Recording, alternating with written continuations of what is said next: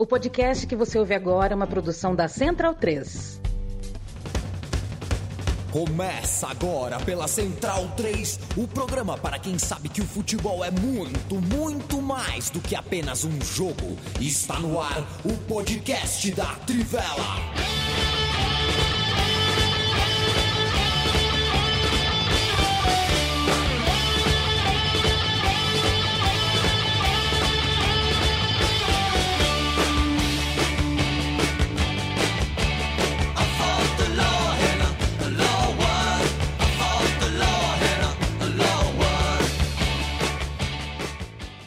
Bem-vindo, bem-vinda, amigo e amiga da Central 3 e da Trivela. Este é o podcast da Trivela, dia 18 de julho de 2022, toda segunda e toda quinta um episódio novo. Primeiro é, em formato de live, para você que quer acompanhar ao vivo, comentar com a gente na quinta-feira, às 8h30, segunda-feira, às 17h30, assim que a gente termina de gravar Pinga no seu tocador preferido de podcast. Eu me chamo Leandro e a mim, muito prazer, eu sou lá de Bruno Bonsante, Leandro Stein e Matia Pinto. A gente volta na quinta-feira. Tchau, tchau. Gostaram dessa? Tomando É, susto? é,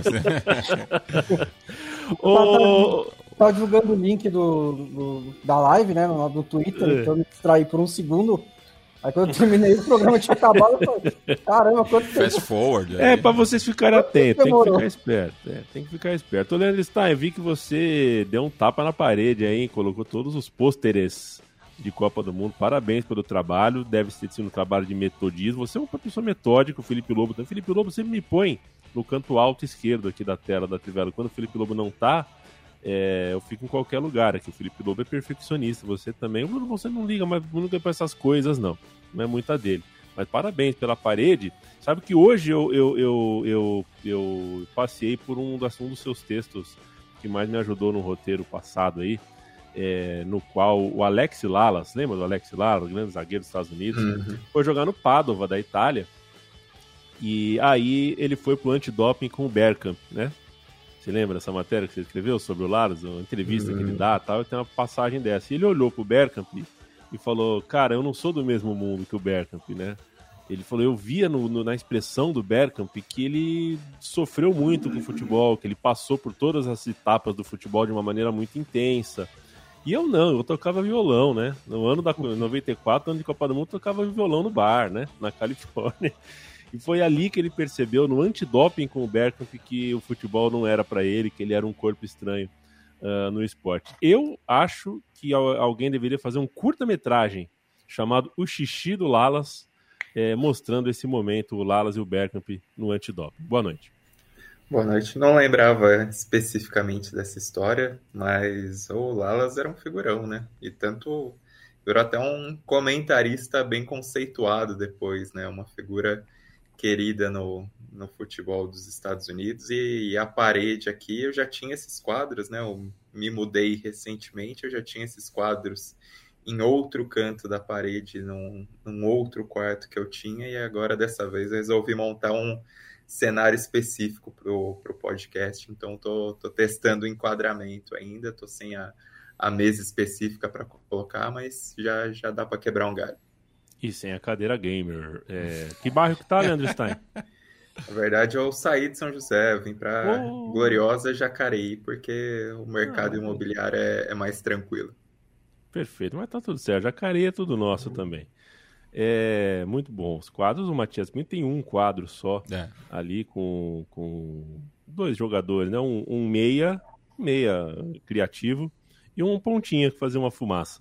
É, mas só tinha direitinha também, né, Matias? Boa noite. Pois é, mas- e tiveram sorte, né? Nunca foram derrotados jogando juntos. É, e um deles, né, batiza aqui o, o nosso estúdio da Central 3, da onde eu estou gravando nesta segunda-feira, dia 18 de julho, é, dois dias após o Maracanaço, né? Que é, é- é uma dessas datas que a gente memoriza por osmose, né? Que todo ano é lembrado, então todo 16 de julho vem aí a memória. Matias Pinto, para quem tá ao vivo com a gente, provavelmente a voz tá chegando um pouco estranha. Talvez a minha, eventualmente, também, mas a do Matias tá.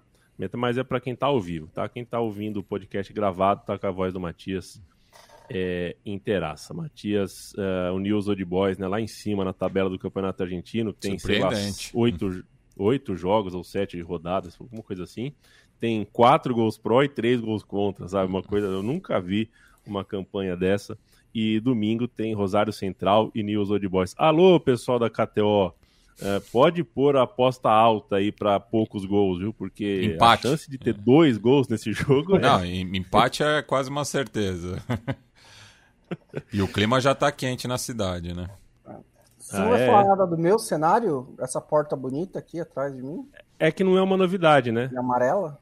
Não é uma novidade. Não, nem o do Matias, é. né? Mas tá tudo bem. É, é verdade. Eu, eu, eu, eu favoreci o Matias é, na nossa chamada. O Bruno Bonsante, amanhã à noite não faça nada, viu? Já peça uma pizza, fique em casa, que amanhã à noite é Pio dos Santos, um dos nossos maiores atletas, um futuro medalha de ouro olímpico, se Deus quiser, vai ser campeão mundial dos 400 com barreira. Tá bom? Que horas isso?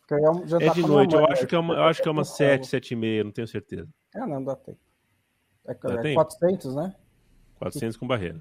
Ah, então é, não vai demorar meia hora, né, pra correr. Não, então. um minuto, não. é por aí. Não, se, de, se, demora, se demorar, um, pode, pode ser que demore uma hora, mas aí vai perder. é, Ai, senhores, senhores. Eu na praia ontem tirei. Eu, eu, fico de fone de ouvido na praia, né? Eu tirei o fone, a, a cadeira do lado tinha uma mulher com uma famosa JBL, a caixinha impertinente, né? Eu ouço fone, porque as pessoas ficam ouvindo música o tempo inteiro. Mas tirei o fone, a mulher tava ouvindo Gilda, viu, Matias? Olha só. Fiquei chocado. Parecia uma trilha sonora sua, porque tocou Gilda, depois tocou Louco, outro Forma de Ser. Nossa. Depois tocou outra Gilda. Eu falei, meu. Mas é Argentina, que é moça, então. Só pode ser, é. né? provavelmente. Não, você tava tomando mate? Não, tava tomando Seria não. um forte indício. Quero mandar um abraço pro Giovanni Lima Montenegro, pro Felipe Desidério, Gabriel Rodrigues. Olá, pessoal, grande abraço. Abraço para você e toma o meu joia. Aqui Alcaças. Ia lá, tá doidão e a mim. É, eu tô um pouco acelerado. Eu cheguei hoje foi foi pesado aqui, foi é, ciclismo mais natação em cima da hora. Cheguei em cima da hora aqui pro programa, tô meio acelerado, vocês me desculpem.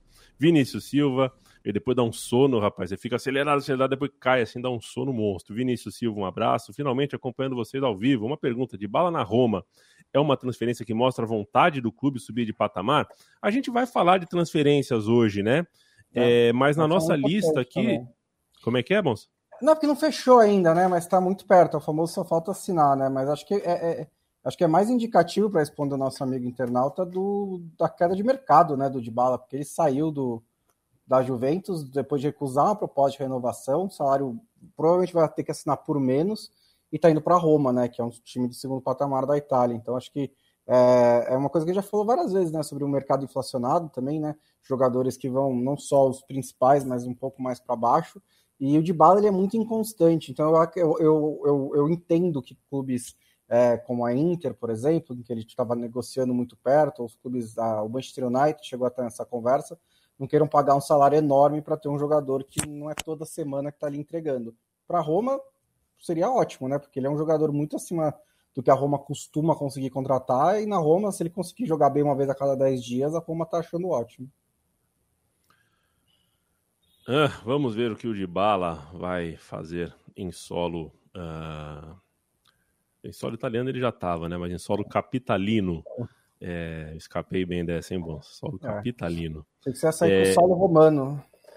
É, pode ser também, mas achei capitalino mais bonito. E a gente é. hoje é, vai ser puxado pelo Lewandowski, mas vai falar de é, algumas várias transferências. O mercado está abrindo aqui no continente sul-americano mas está quentíssimo, fervente já na Europa. Antes disso, um jogo rápido, quero ouvir Leandro Stein sobre os 50 milhões que o Shakhtar cobra da FIFA. Isso, né, essa cobrança se dá após decisão que teria interrompido as vendas de jogadores estrangeiros. É, que rolo é esse, Leandro Stein? O que, que o Shakhtar está tá buscando? E tem razão? Eu não sei, eu, eu não estou informado sobre isso estou curioso para saber se você acha que, que, que eles estão certos. Bom, o que aconteceu é que desde março, né, a FIFA tinha permitido uma concessão especial para atletas e treinadores estrangeiros em atividade na Ucrânia e na Rússia para que eles deixassem os seus clubes de maneira unilateral, sem necessariamente é, o pagamento de uma taxa de transferências. Né? No caso dos clubes ucranianos, isso era visto até como uma vantagem pela paralisação do campeonato, já que os clubes não conseguiriam arcar totalmente com, com os custos salariais, então teria um alívio da folha de pagamentos durante esses meses de final de temporada, com a temporada encerrada previamente, enquanto no caso dos clubes russos, é, isso beneficiou principalmente muitos jogadores de, de países com relações estremecidas com a Rússia e que, enfim, preferiam deixar o país numa, numa situação de invasão, numa situação de guerra, né? Funcionou isso de várias maneiras para vários atletas e a gente viu respingar aqui no Brasil com muitos jogadores, principalmente da Ucrânia no primeiro momento, agora mais recentemente alguns mais da Rússia, é, deixando seus respectivos clubes para vir jogar nos clubes brasileiros, também clubes europeus se beneficiaram disso. O que aconteceu é que a FIFA prorrogou isso para mais uma temporada com a permanência da guerra. E aí, no caso dos clubes ucranianos, né, do caso do Shakhtar, que é um clube que tem 14 jogadores estrangeiros, isso traz um prejuízo razoável, não necessariamente em relação aos salários, mas em relação ao dinheiro das transferências, né? Porque os jogadores acabam ganhando esse direito de deixar os clubes unilateralmente, o Shakhtar não consegue esse dinheiro das transferências, e como esse contrato acaba interrompido por um ano, o contrato vigente continua rodando. Então, os jogadores que ainda tiverem contrato com o Shakhtar depois de um ano vão ter um contrato mais próximo do fim, vão ter uma situação diferente. O Shakhtar não vai conseguir capitalizar tanto com a venda desses jogadores. E aí existe a cobrança dessa indenização de 50 milhões. É um valor compreensível em relação ao Shakhtar, né? Dá para entender a, a postura do clube em querer conseguir esse dinheiro, porque provavelmente ia vender esses jogadores e ia remontar o elenco pensando nos estrangeiros, né? O campeonato ucraniano vai ser retomado nessa temporada, até numa discussão bastante discutível, com estádios vazios, mas os jogadores ainda é, submetidos ao, ao, risco de ataques, né? O, até o ministro dos esportes da Ucrânia falou que os jogos vão ser paralisados conforme as os avisos de bomba, os avisos de ataque, mas não é uma situação nada cômoda, né? Um, claramente um, um contexto político aí.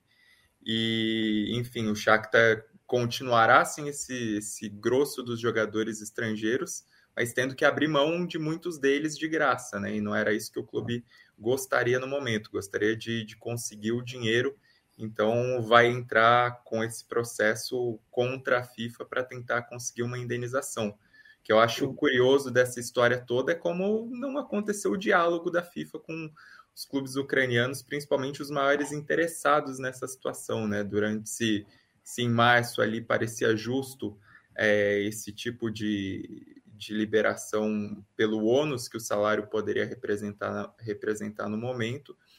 Hum, dessa vez, com o campeonato sendo retomado, com o mercado de transferências aberto, com o Shakhtar podendo planejar essa remontagem do elenco para o campeonato ucraniano que vai começar e com os outros clubes também com, com dinheiro em caixa para investir nesses jogadores do Shakhtar, deveria ter existido um diálogo para que o clube não se sentisse no prejuízo e aí a dona FIFA faz isso também unilateralmente, né? Então acaba sendo um, um prejuízo considerável. Eu achei o valor até razoável, considerando que são 14 jogadores estrangeiros, né? É ah, o, o, o Shakhtar Donetsk entrou com recurso na Corte Arbitral do Esporte, falando especificamente de quatro jogadores que tiveram as transferências é, interrompidas por causa do anúncio. Porque o que aconteceu é que a FIFA anuncia no dia 21 de junho que a partir do dia 30 de junho os jogadores podem assinar, podem suspender o contrato unilateralmente e assinar com outros clubes pela próxima temporada. E aí o, o, o CEO do, do Shakhtar Donetsk, o Sergei Palkin, virou e falou: Bom, mas eu tenho então uma semana para fechar esses negócios. E além do pouco tempo, os clubes que estavam negociando com o Shakhtar Donetsk falaram: Bom, eu só espero uma semana e eu pego o cara de graça, né? O que eu vou pagar para você agora? Ele cita que aconteceu exatamente isso em uma entrevista ao The Athletic com o Fulham, que estava negociando o Monor Salomon. É, o TT, que foi para o Lyon, também ele, ele o, o Shakhtar achava que pegaria uns 20, 23 milhões de euros por isso. Acho que a questão é muito mais a forma do que a decisão em si, porque eu acho que a FIFA tem também a obrigação, né, a responsabilidade de proteger os jogadores que estão na Ucrânia, né, os caras não, não serem é, obrigados a ficar numa zona de guerra por, por causa do, do contrato que eles assinaram com o Shakhtar Donetsk, o Shakhtar Donetsk faz jogo duro para não vender os caras, eles têm que ficar por lá, eu acho que tem que existir essa via. Né? O problema é que a maneira como isso foi feita, como disse o Stein, sem diálogo com o Shakhtar Donetsk, é, o, segundo, o, a FIFA diz que conversou com todas as partes envolvidas, mas o Shakhtar Donetsk diz que não foi consultado, que a Federação Ucraniana não foi consultada, e a ECA, que é a Associação dos Clubes Europeus, diz que foi consultada, mas ela foi mais avisada sobre a decisão do que realmente consultada, né? Ela foi, é, a, a, FIFA apresentou a decisão como um fato consumido. E o problema para o Shakhtar é que, é, além da questão dos, dos contratos estarem rodando, é, eles têm conta para pagar e o campeonato está paralisado. Então, é, eles têm é, as, as taxas de transferência de jogadores contratados elas são amortizadas né, ao longo dos, de, de, de, são pagas por ano, por meses. E o Shakhtar tem dívidas para pagar com outros clubes europeus e não tem renda porque o campeonato está paralisado. Então ele esperava usar esses valores para pagar, né, as dívidas deles, para pagar os jogadores que continuam no elenco, para tentar fazer a próxima temporada. E da, da maneira como a FIFA apresentou essa solução, é, se tornou inviável para o Shakhtar Donetsk vender esses jogadores. Perfeito. É, agora a gente vai falar um pouquinho de cruzamento. É, é, estamos num famoso jogo rápido, né? Então, cinco minutinhos aqui para a gente entrar, falar bastante de transferência, mas vamos fazer cruzamento. O Bonsa vai abrir a tabela da Euro e o Matias uhum. vai abrir a tabela da Série D. A Euro está terminando agora, está nos acréscimos, está com toda a pinta que vai da Bélgica classificada Sim. e não a Itália como se esperava. Talvez a única surpresona dessa primeira fase. As quartas de final da Eurocopa reunirão Inglaterra e Espanha, jogaço, é, Suécia e, por enquanto, Bélgica, Alemanha e Áustria, França e Holanda, outro jogaço. Apesar do jogaço, me parece que tanto Espanha quanto Holanda uh, vão muito mais pelo retrospecto recente do que pelo time de hoje, pelo retrato de agora. Me parece que a Eurocopa tá para Inglaterra, Alemanha ou França. Quero te ouvir sobre as quartas de final da Euro, o Bonsa. É, eu só eu, eu citaria também como uma surpresa a eliminação da Noruega, né? Ainda na fase de grupos, né?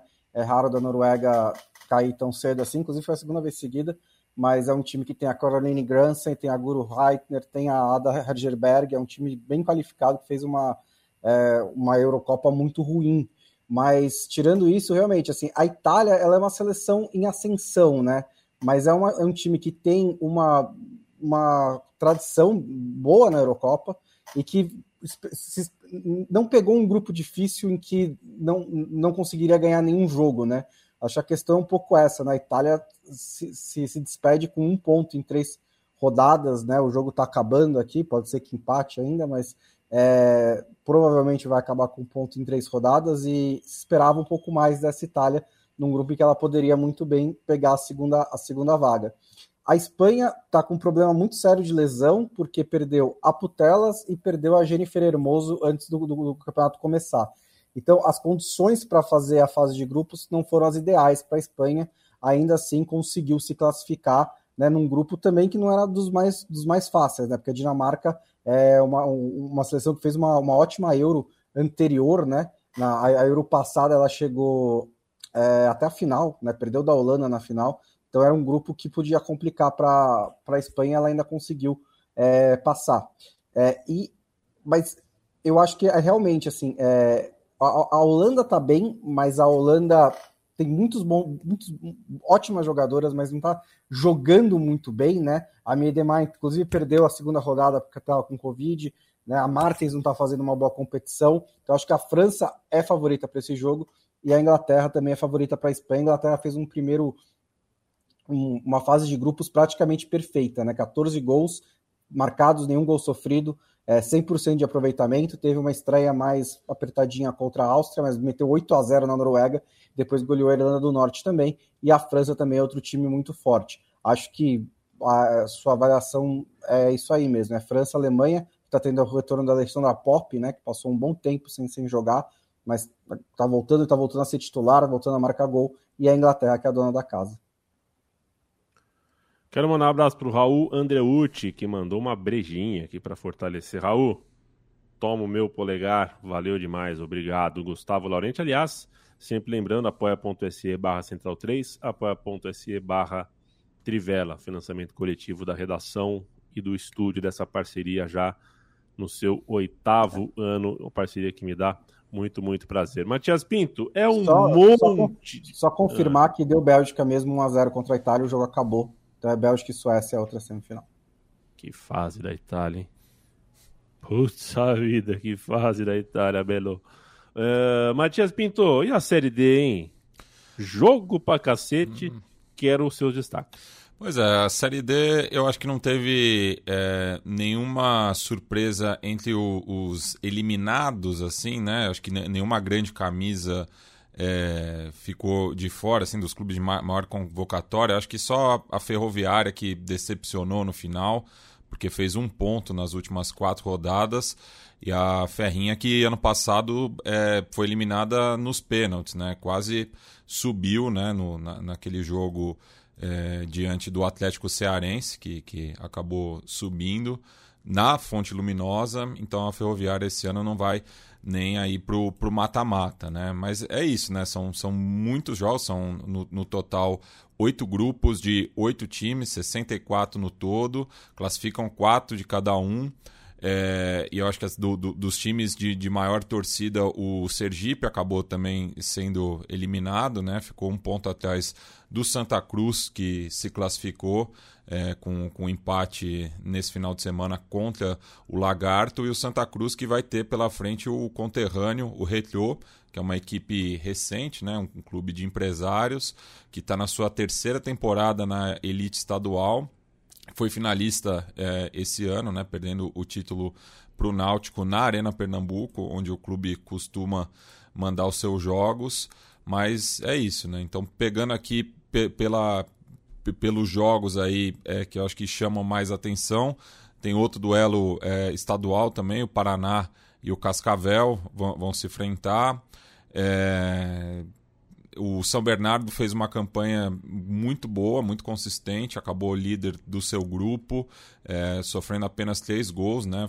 Foi, chamou muita atenção o desempenho defensivo. O, o Tigre do, do ABC vai enfrentar o Azures, que também é um time de empresário, né? Que chamou atenção na Copa do Brasil esse ano.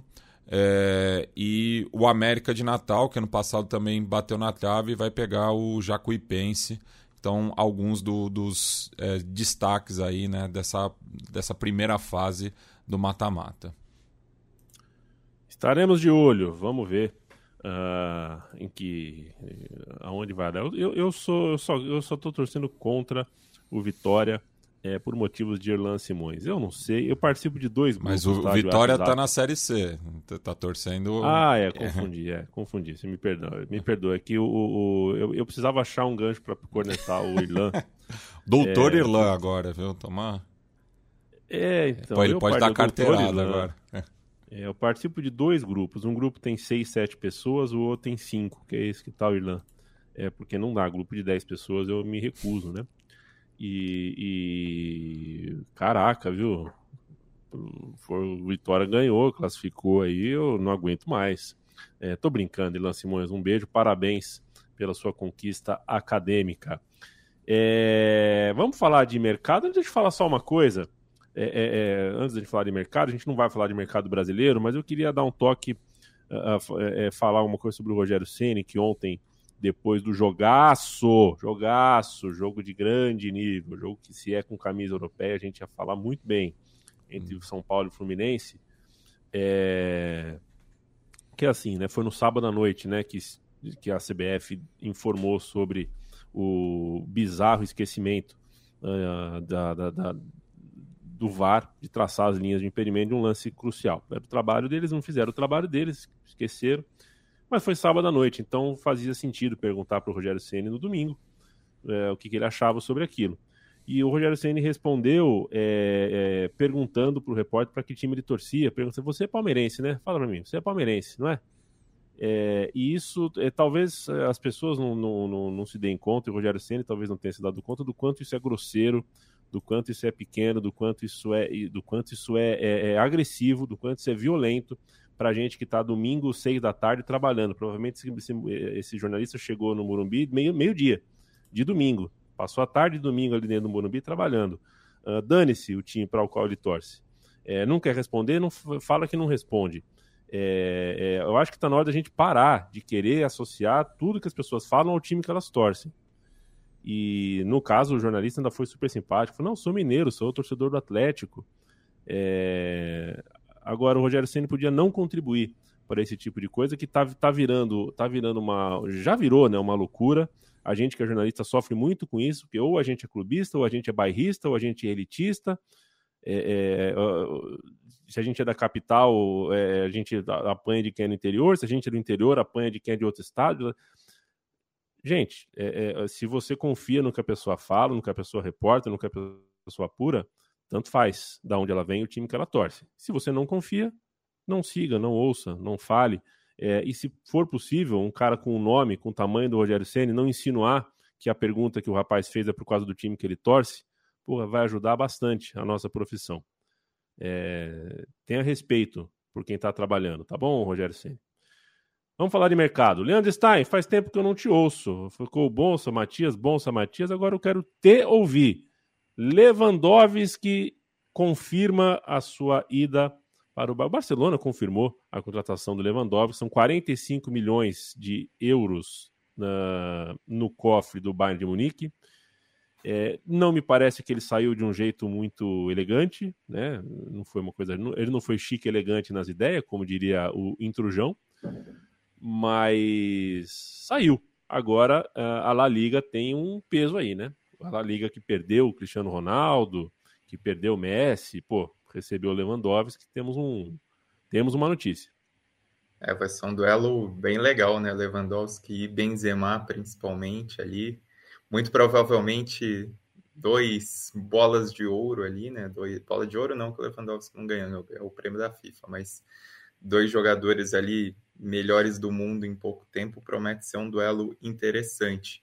É, sobre a saída do Lewandowski do Bayern de Munique, acho que fica uma um, um, orgulho ferido do Bayern, né? Pela maneira como tudo aconteceu, pela maneira como o Lewandowski acelerou essa saída, forçou essa saída. É, o tempo tende a, a, cicatrizar isso, né? E a guardar um lugar muito importante para o Lewandowski na história do clube. Dá para dizer que é o segundo maior centroavante da história do Bayern. Isso não é demérito nenhum, pensando que o primeiro é o Gerd Miller. Então ser o segundo nessa lista é um, um, lugar de muita honraria, é um cara que vai ser lembrado por muito tempo como símbolo desse último título da Champions, né, desse sexto título do Bayern de Munique na Champions League. É um cara que chegou com, com expectativas altas no clube, até por, por todo o contexto da transferência, conseguiu superá-las, porque foi uma grande figura em um período vitorioso do Bayern, conseguiu superar o seu desempenho então vai ser lembrado com, com carinho no futuro, apesar dessa saída em que ele claramente é, queria outros objetivos na carreira. O Bayern não é um clube que costuma vender tão fácil seus jogadores, ainda mais o, o grande protagonista do elenco, e, e, só mesmo forçando o Lewandowski conseguiu abrir essa possibilidade, e aí o Bayern não teve muita escolha além de vendê-lo. É, não, não tinha motivo né, de, de manter um jogador insatisfeito no clube, por mais que fosse um, um goleador do, do calibre do Lewandowski. Então, restava seguir em frente, é, conseguir um dinheiro razoável, e até acho que pelo contexto de fim de contrato, pela idade do, do Lewandowski, é um valor é, considerada, consideravelmente alto, é um valor respeitável é, embora, enfim, a gente saiba que na, nas figuras inflacionadas do mercado atual, 45 milhões não seja um jogador é, do, do, patamar do Lewandowski entre os melhores do mundo, mas existe um, um outro contexto aí que, que acaba é, resultando nessa saída, e para o Bayern fica a expectativa de como eles vão remontar esse ataque, né? O que eles vão fazer, se procurarão realmente alguém para suprir o lugar do, do Lewandowski. Eles contrataram o Sadio Mané, que em teoria chegou para ser um jogador mais de lado de campo, mas pode virar essa referência ofensiva e, se precisar também, é, também é o cara para ser o protagonista do time em peso, em, em, história como jogador, né? Pro lado do Barcelona, é um negócio que o Barcelona queria, é um negócio que o Barcelona forçou, e também acho que pro Barcelona, pensando no que o Lewandowski agrega ao elenco, não é um valor tão caro assim, esses 45 milhões. É um cara que queria claramente jogar no Barcelona. É, o, o ataque agora está com vastas opções, né? O, o ataque do Barcelona tem muita gente ali para para brigar por poucas posições, ainda mais com a contratação do Rafinha, com a renovação do, do Dembélé, com a chegada relativamente recente de jogadores de, de Aubameyang e, e de Ferran Torres, então o Barcelona acaba tendo, com a volta do Ansu Fati, né, o Barcelona acaba tendo muitas opções para o ataque e o Lewandowski é uma contratação para ser estrela da companhia, para tentar marcar essa recuperação do Barcelona em relação a momentos muito difíceis do clube é, no plano esportivo. Agora, no plano financeiro é que está a questão, né? Porque o Barcelona vem fazendo seus malabarismos para conseguir fechar essas contas de um clube que estava muito endividado. É natural é, duvidar de tantas contratações feitas. O Barcelona vendeu direitos de televisão, né? O que ajuda a viabilizar parte dessas contratações. Também está vendendo parte da gestão, da gestão audiovisual, que acontece através do chamado Barça Studios. É, também quer vender jogadores, né? Tem um Pichi saindo, tem o Lenglet que é, já saiu, o Memphis também está para sair. A grande questão é o Frank de Jong, que é o, o grande ativo do clube e está até uma postura deselegante do Barcelona também querer se livrar do jogador para poder fazer caixa e ter dinheiro para regularizar os que chegaram e conseguir inscrevê-los no Campeonato Espanhol. Então, o Barcelona fica nesse malabarismo, mas por todas as condições, por todas as limitações que o Barcelona teve é, nos últimos meses, por aquilo que parecia de cenário, trazer o Lewandowski não é nada mal. A questão é como o Barcelona vai fazer esses últimos trâmites e também no que vai comprometer ao futuro do Barcelona, né? É, vender o almoço para conseguir pagar a janta e, ou no caso, né, tá vendendo a janta para pagar o almoço. É, e o Barcelona acho que fica com um pouco de dúvida sobre a gestão também em médio e longo prazo, porque por mais que reforce o time, por mais que, que tenha força e por mais que trabalho do, do Chaves seja muito bom, seja um trabalho claramente de recuperação, não é que o, as conquistas vão trazer necessariamente todo esse aporte financeiro automático para os próximos hum. anos dentro daquilo que pode ganhar de receita, né? Então, existem dúvidas também, ainda que no plano esportivo, você ganhar um cara que foi melhor do mundo há tão pouco tempo, não tem nem o que questionar assim, a, a, conta meio que fecha, pelo que é, tá todo, todos os especialistas financeiros de futebol, de futebol do mundo estão tentando explicar isso daí, né? Que é o sistema de alavancas, né? A primeira foi a, o acordo com o Spotify, depois veio a venda dos direitos de TV, que é exatamente isso que o Stein falou, é vender o almoço para pagar a janta, e agora a terceira alavanca que eles estão dizendo que eles vão acionar é a venda do BLM Studios aí, que cuida dos licenciamentos da marca é, Barcelona. A questão é assim, é que quando você está numa profunda crise financeira, um ano depois de você perder o maior jogador da sua história, você, em vez de fazer, ó, vamos fazer uma readequação orgânica aqui, pegar um ou dois anos para colocar a casa em ordem e aí a gente volta. Assim, Mas pode ter sido uma árvore. O Barcelona está fazendo. imediatamente o que o Barcelona está fazendo é, ó, eu vou continuar contratando e dane-se. Né? Vou trazer o Lewandowski. Eu não estou nem aí. É, acho que é, é, assim, é, o que soa estranho é eles terem decidido seguir esse caminho. É, agora sim, uma vez que eles estão seguindo esse caminho, eles estão fazendo ótimas contratações, né? Porque assim, o Lewandowski, por esse valor, mesmo com 33 anos, né? Se ele tiver mais dois anos desse altíssimo nível, você vê os gols que o Ferran Torres perdeu pelo Barcelona na reta final da temporada passada, você bota o Lewandowski naquela posição, é outra história completamente, né? Um ataque com Lewandowski, com o Aubameyang, com o Rafinha, ainda com todas as opções que o Barcelona tem, é, leva a outro patamar. Né? Dá para brigar fácil com o Real Madrid pelo título da, do Campeonato Espanhol e dá para disputar a Champions League, se o trabalho do Xavi continuar é, evoluindo desse jeito. É, eu acho que o, Bayern, o, o, o Lewandowski não conduziu bem essa história, porque você pode falar que o Bayern foi muito legalista de dizer, não, você tem um ano de contrato, você vai cumprir. Mas eu também acho que o Barcelona estava tentando pegar o, o Lewandowski ainda mais barato, né? Ele estava tentando pegar uma barganhaça ali. Então o Bayern de Munique teve que adotar uma postura muito agressiva para fazer esse preço subir.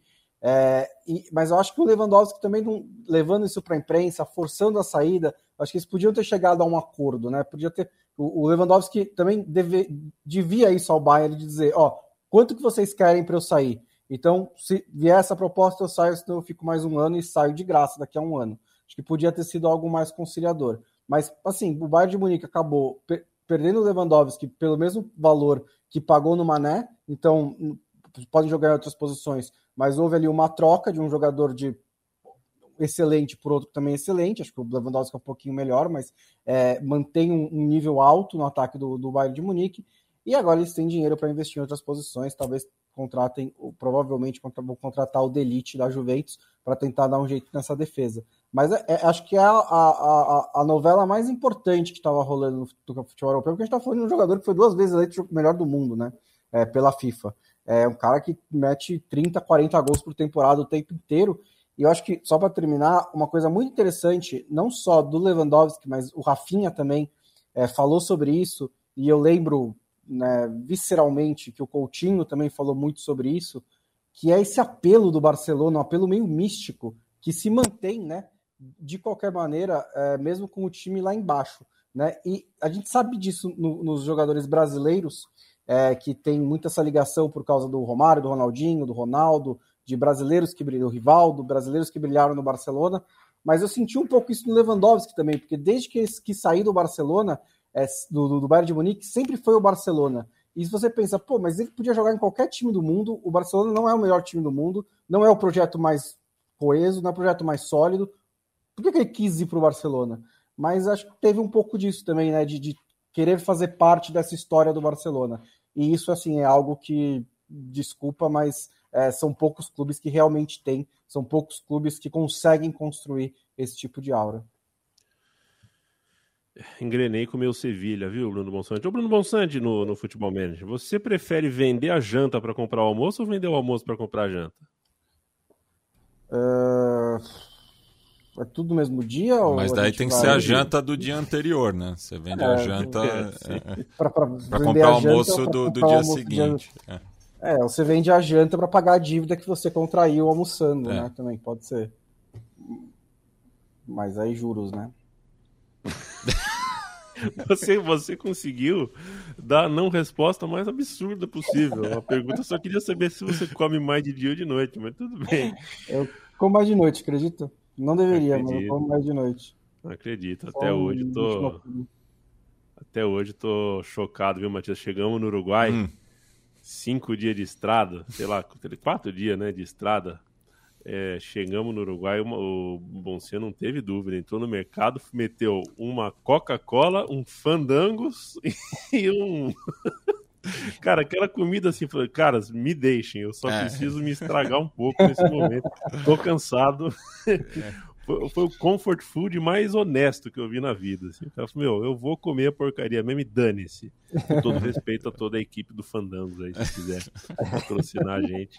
Até eles sabem, né? É, é, é eles não vendem como uma refeição saudável, né? É, exatamente. Ô, ô Mate, fala para mim sobre o tamanho do Lisandro Martinez, ex-Ajax, está indo para o Manchester United, é jogador de radar de Copa do Mundo, é, embora não seja um zagueiro dominante pela altura, ele me lembra nisso outro grande zagueiro referente da Argentina, o Ruggeri, né? Não era muito alto, mas era, era muito respeitado. O Lisandro Martinez acho que é, é, é melhor que o Rogério, no sentido de que joga em mais de uma posição, acho o jogador mais completo. É, e agora dá um passo bem importante na carreira, né? Exato, né? Ele é um jogador também que acabou se notabilizando né, na, na Argentina é, no Defensa e Justiça, né? Que vem aí desde meados da década passada formando bons elencos, né? Trazendo jogadores é, porque tem um projeto é, mais a, a, a largo prazo, né? Também tem toda a questão empresarial envolvida, mas acaba virando uma, uma grande vitrine.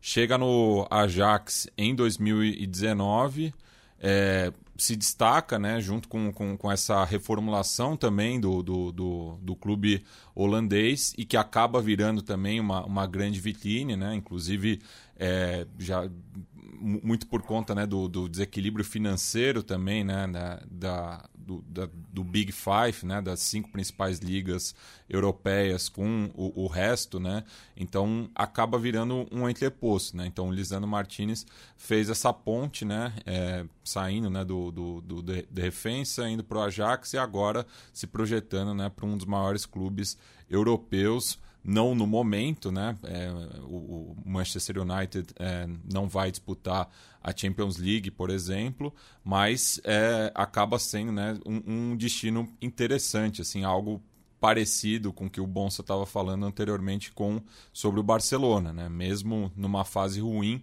consegue ainda é, atrair interesse de diversos jogadores por ser um clube é, muito tradicional no, no cenário tanto doméstico quanto europeu então, é só, só, diria que a diferença é que o Manchester United de fato tem muito dinheiro ainda, né? É. E consegue entregar para todo mundo, né? Sim, é, é, fa falta um pouco de, da competitividade, né? o Lisandro é. Martinez acho que não vai chegar lá pensando em brigar por títulos. O clube precisa se reestruturar, principalmente com os dois principais rivais, né? Para pensar em algo mais, mas hoje está é, um escalão abaixo em relação ao City e ao Liverpool é confiança no técnico, né? Confiança no Ten Hag e é recíproca. É, é, o, é, a típica contratação que, assim, é o técnico que está indo para um novo clube e está é, tentando introduzir um estilo diferente. Ele vai lá e contrata um cara que ele conhece, que sabe interpretar esse estilo, para ele ter ali um pilar, né? Que, que, que, que, consegue jogar do jeito que o Ten Hag quer. E no caso do Martinez, é um zagueiro que tem muita qualidade de passe, né? Que vai ajudar ali nessa saída de bola, é, se você quiser jogar a, a, a Cruyff com o Maguire fazendo a saída de bola, você vai ter alguns problemas. Então é bom que você tenha né, o, o Martinez como esse pilar. É, a mesma, é o mesmo conceito por trás de tentar trazer o De Jong, né? Eu até brinquei várias vezes que o, o Manchester United está tentando fazer a Eredivisie ao Star Team, mas assim, um ou outro jogador que acelere o processo é importante. Porque se o, o, o Ten Hag vai colocar o Manchester United para jogar como o Ajax e você já tem o zagueiro que sabe fazer a saída de bola, você tem o volante que sabe ditar o ritmo no meio-campo. Isso já é meio caminho andado para você conseguir fazer o Manchester United jogar da maneira que o Ten Hag quer. E a pressa para isso. Então acho que é uma boa contratação. É, se o De Jong vier também seria uma boa contratação, mas acho que tem muito a ver com o tentar acelerar um pouco esse processo que o Ten Hag está começando. E a polivalência também, né? Porque eu acabei é, esquecendo de comentar, mas é um jogador que atua em mais de uma posição, é, até por como o Leandro tinha destacado antes, não ter um, um, grande porte físico, né? não ser aquele zagueiro clássico, pode jogar também pela lateral ou como volante ele vai se unir no Manchester United a outra grande contratação, que é o Eriksen, uma grande contratação é, também pela bola, mas uma contratação. O Eriksen vai ser para sempre esse jogador que o, a comunidade do futebol uh, torce junto, né? Renasceu, um né? Como é que é? Renasceu, né? É. Renasceu acertando um passe, eu gosto sempre de lembrar isso, né? É, ele desfalecendo no gramado e acertou o passe. É, o, valeu, viu, Gabriel Oliveira, passando para deixar meu apoio ao trabalho de vocês, sou fã de todos. Saudações palestrinas de Osasco. Gabriel, muito obrigado, companheiro, muita saúde para você. E para o Eriksen, no Manchester United, muita saúde e muita bola. É, mas queria te ouvir, Leandro Stein, pulando um pouquinho para o Carlos, já que uh, zanzamos um pouco pelo futebol inglês, a gente pode até falar um pouco mais daqui a pouco, já que o Gabriel Sara também está indo para lá. Uh, Colibali, Uh, já faz um tempo que muito identificado com o Napoli, mas queria dar esse passo a mais na carreira, já está numa idade uh, né, que para você mudar de ares aí parece uma, um momento interessante. É, bonita a história no Napoli, mas é aquilo que certa, certa vez eu até falei, né? Pô, eu falei aqui no, na, na Trivela, falei, respeito o cara, tá no Napoli esse tempo todo, e o Bonsa falou, é, tá lá, mas não é exatamente porque quer estar, tá, né? Se chegar uma proposta, ele vai. Chegou uma proposta, uma proposta muito boa. O Chelsea se reforça, se reforça muito bem no mercado. Já tinha trazido o Sterling, agora traz Koulibaly. Mas acho que ele ainda manteve um nível de compromisso com o Napoli maior do que se poderia imaginar pelo talento dele, né? Porque essa especulação dele sair se arrastou durante muito tempo. É, em algumas vezes ele até fez jogo duro na saída por, por querer sair em condições é, melhores para o clube, por enfim vislumbrar chances de título que até existiram em outros momentos. Acho que a, o tamanho do Koulibaly na história do Napoli é, é muito grande, né? Um jogador que foi muito importante nesse período aí do, do Napoli em que o clube é, disputou é, costumeiramente o Scudetto, em que fez boas campanhas na Champions. Acho que é um, um cara dos mais importantes do Napoli no século, né? É, para não, não estender muito para os períodos de, de grandes títulos do Napoli, mas ele é um cara que está aí entre as grandes figuras do, do Napoli no século, né? Ele sai enorme do clube, ainda é, tinha possibilidade de ir para outros clubes italianos e, e, fechou essa porta, né? Não, não queria defender outro clube italiano além do Napoli, então isso também é, é acaba saindo de grande valia e Pro Chelsea, assim, tem a questão dos valores e tal, mas acho que em nível de reposição para a zaga, o Chelsea vai estar tá tão bem resguardado quanto já estava com o Rudiger, né? Rudiger, no geral, olhando na carreira, eu acho ele um zagueiro inferior ao Koulibaly, embora as últimas duas temporadas dele tenham sido monstruosas, o cara se transformou desde a chegada do, Thomas, do Thomas Tuchel, né? Acho que as duas últimas temporadas o o Rudiger está facilmente entre os está facilmente na seleção da temporada europeia entre os melhores zagueiros. É, eu Koulibaly, acho que... Ui, desculpa, eu achei que o, você tinha terminado. O Koulibaly, em compensação, é, é um cara que até vejo ele mais constante, mais consistente e tem também uma bagagem em alto nível para suprir de imediato. Então, o, Chelsea acaba tendo essa força, né, essa correspondendo, e também no mercado que, até pelas questões de, de troca de comando, existiam dúvidas de como o Chelsea se portar no mercado. Agora as respostas vêm e vêm em alto nível para manter o time é, bastante competitivo, né? Perdeu o, o Rudiger de graça, mas você ter essa, essa possibilidade de trazer um cara como Koulibaly, eu não, não vejo decréscimo né, na competitividade do time. É, o Chelsea tinha três zagueiros, né? O Thiago Silva, que tem quase 40 anos, e dois jovens. Então precisava contratar zagueiros assim mais no auge da carreira, né? Como é o caso do Koulibaly. Acho que vai vir mais, provavelmente tem que vir mais zagueiros também. Só uma coisa sobre o Koulibaly, ele também está marcando um, um, o fim de um período do Napoli, né? Esse período de Sarri, Ancelotti, é, Gattuso e tal, porque é um mercado em que é, é, sai ele, sai o Insigne, sai o Mertens, saem muitos jogadores importantes desses últimos anos do Napoli, e ele era o último, o, o Insigne e o Mertens já estava certo, mas ele é um dos últimos que estava ali ainda ficando. Então acho que isso também pode ter contribuído para ele falar, bom, meus amigos todos foram embora, né? O que eu vou fazer aqui ainda? E ter chegado essa proposta do Chelsea. É, até é, é interessante também da parte do Napoli é, o comprometimento com o desempenho esportivo, porque dois ou três anos atrás, o valor que ele pegaria, que o Napoli poderia pegar pelo Koulibaly seria muito maior do que agora que foi 38 milhões de euros. Ele era um zagueiro que estava assim, é, mais ou menos no patamar de um Van Dijk em termos de valores, né? E o Napoli falou: tô nem aí, eu quero meu zagueiro, meu melhor zagueiro aqui, ele vai ficar porque eu tô competindo.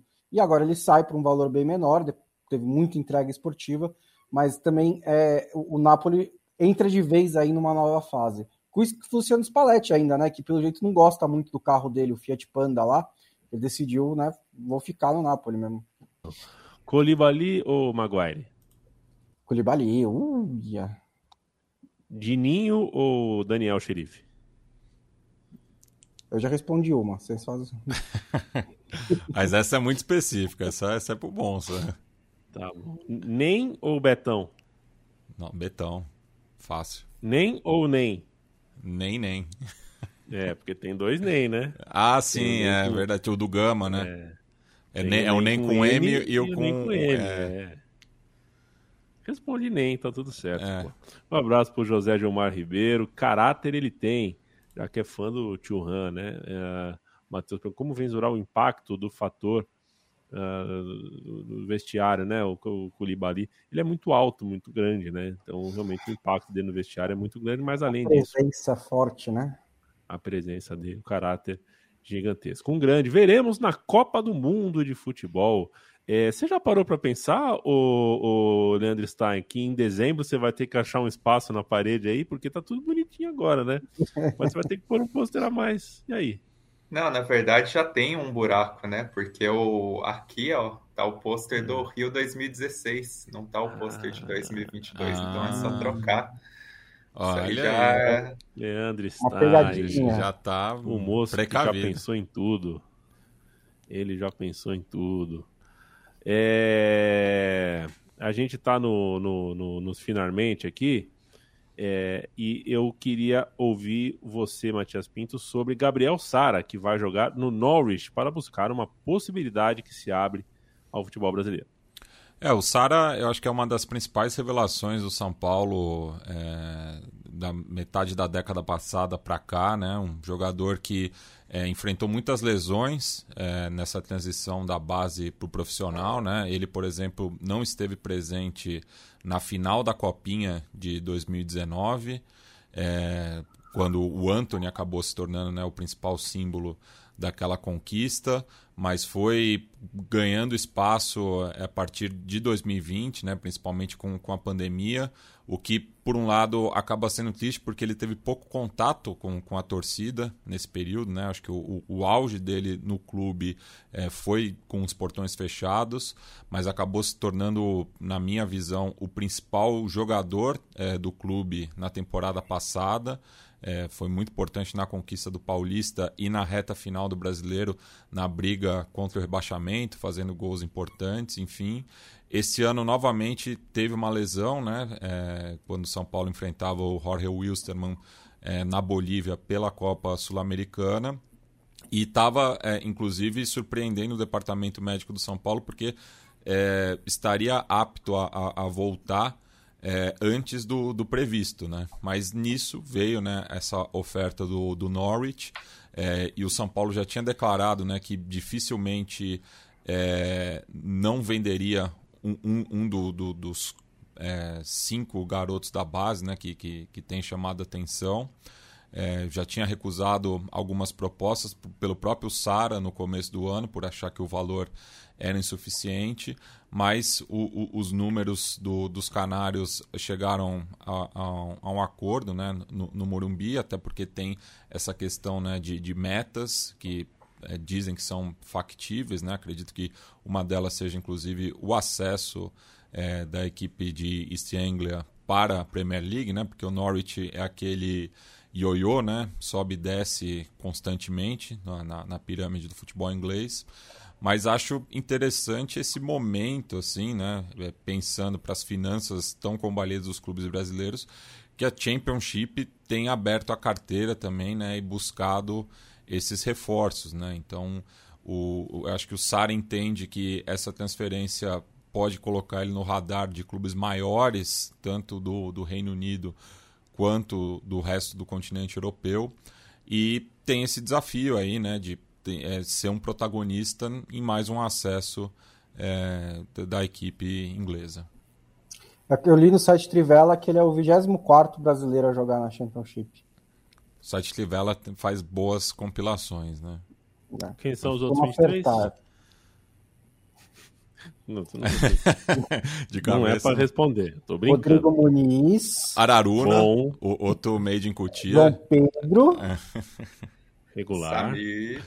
Samir. Regular. Não, acho que se for considerar os que foram melhor nos últimos tempos, né? O João Pedro não acho que não considera tanto porque é, não, é, é bom considerar, porque ele, ele conquistou acesso, né? Ele chegou numa temporada de Premier League, caiu, Uhum. E aí acabou sendo importante para o acesso do Watford, apesar da queda é, seguida. Mas acho que dos personagens que chegaram para a Championship foram importantes, é, dois que se destacam nos últimos tempos. Um é o o Léo Bonatini, né, que jogou no Wolverhampton, mas não, não vingou depois na Premier League, e o Matheus Pereira, que arrebentou com o West Brom na segunda divisão, continuou na Elite, fez grandes jogos na Elite, e aí tinha até proposta de, de clubes maiores para continuar na Premier League, mas preferiu fazer o seu dinheiro no Al Hilal. Né? O, o, Bernardo chegou a subir com o Brighton também, né? Ou, ou, ele, ou ele já foi para o Brighton quando o clube estava na Premier League?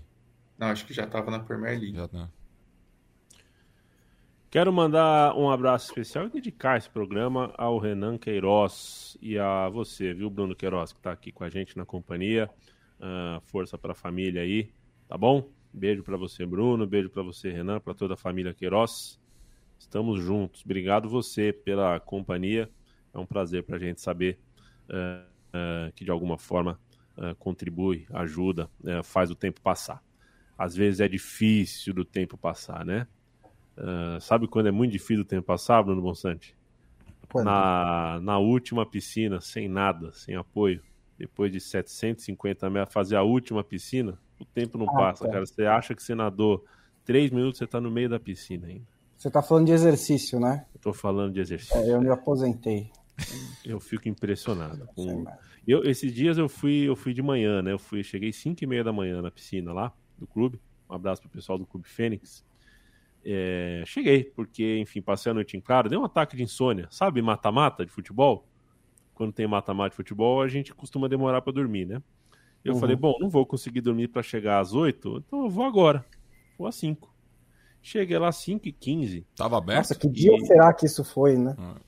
É, foi um, um dia da semana. e cheguei lá, Cara, é, é, assim, eu cheguei 5 15 assim, da manhã, já tava uma, um movimentozinho, assim, ainda um falou com o outro, assim, pô, seu time e tal, tinha um cara palmeirense lá que tava na piscina lá. Malandro, começou a chegar nadador, só os nadador mesmo, aqueles nadador que o, que o hum. tronco é dois metros e meio de tronco, aqueles braços mesmo, atleta mesmo. Rapaz, eu me senti, eu me senti intimidado. Atleta, atleta intimida a gente, né? A verdade é essa, né? A, a, compleição física, a, a, força, a presença ali. Você vai. Né, fica do lado de uma pista de atletismo com aqueles atletas uh, no, né, tinindo e trincando ali do teu lado. É complicado. E eu fiquei. Foi, foi muito interessante perceber que você vai no treino das três da tarde, dez da manhã, as pessoas é estão trabalhando, pique. né? é outro pique. Eu chego lá, eu tô bonitão. Tem três, quatro pessoas ali, todas pessoas normais. Malandro tênis das 5 e meia, parecia que eu tava com o Phelps, com o Torpe, uhum. com o Xuxa, e eu era um, um, um perdido lá. O, o, o Yamin... É, e, e, nadador é. acorda cedo, né? É. É. Eu sempre associei nadador acordar é. cedo. É, talvez. Mas e, e, eu que voltei a jogar bola depois de dois anos, na Algum. semana passada, chego na quadra, quem tá lá? Paulo Júnior. Eu sei quem. É, eu vi essa aí. Paulo Júnior é. e Luqueta, né? Luqueta também. Mas vocês jogaram contra ou era quadra do. Não, era 2 ou 10, né? Aí ah, ficava. Entendi. Mas eu não joguei em nenhum momento no mesmo time do Paulo Júnior. Qual, dos, qual, qual, de vocês dois que ganhou e qual que foi que perdeu? Ah, foi duas horas. Eu, perdi, eu perdi a conta. não, é que, tinha, é que tinha. É que, não, é que, muito, é que tinha 13 pessoas. Então, a, os três de fora acabavam. E daí davam. Então, eu comecei contra o Paulo Júnior e terminei contra ele. Não joguei em nenhum momento a favor. Senhoras e senhores, este foi o podcast da Trivela dessa segunda-feira. Eu fui é, Leandro e a mim. A gente falou hoje sobre contratações, Lewandowski, Eriksen, passou por Bayern de Munique, pelo Chelsea, passou até pelo Norwich, faltou falar um pouquinho de Ibra, de Paris Saint-Germain uh, e de outras transações mais que estão acontecendo. Claro, mas deu para a gente tirar uma onda aqui. Eu espero que você tenha se divertido aonde você estiver nos ouvindo. Eu me diverti. É sempre um barato. Manda um beijo pro Felipe Lobo, que hoje está de folga, mas que volta na quinta-feira no seu velho, querido e arborizado recinto. Valeu, Stein. Valeu. Valeu, Bonsa. Falou, tá aqui então. Valeu, mate de la gente. Hasta la vista, baby. Baby.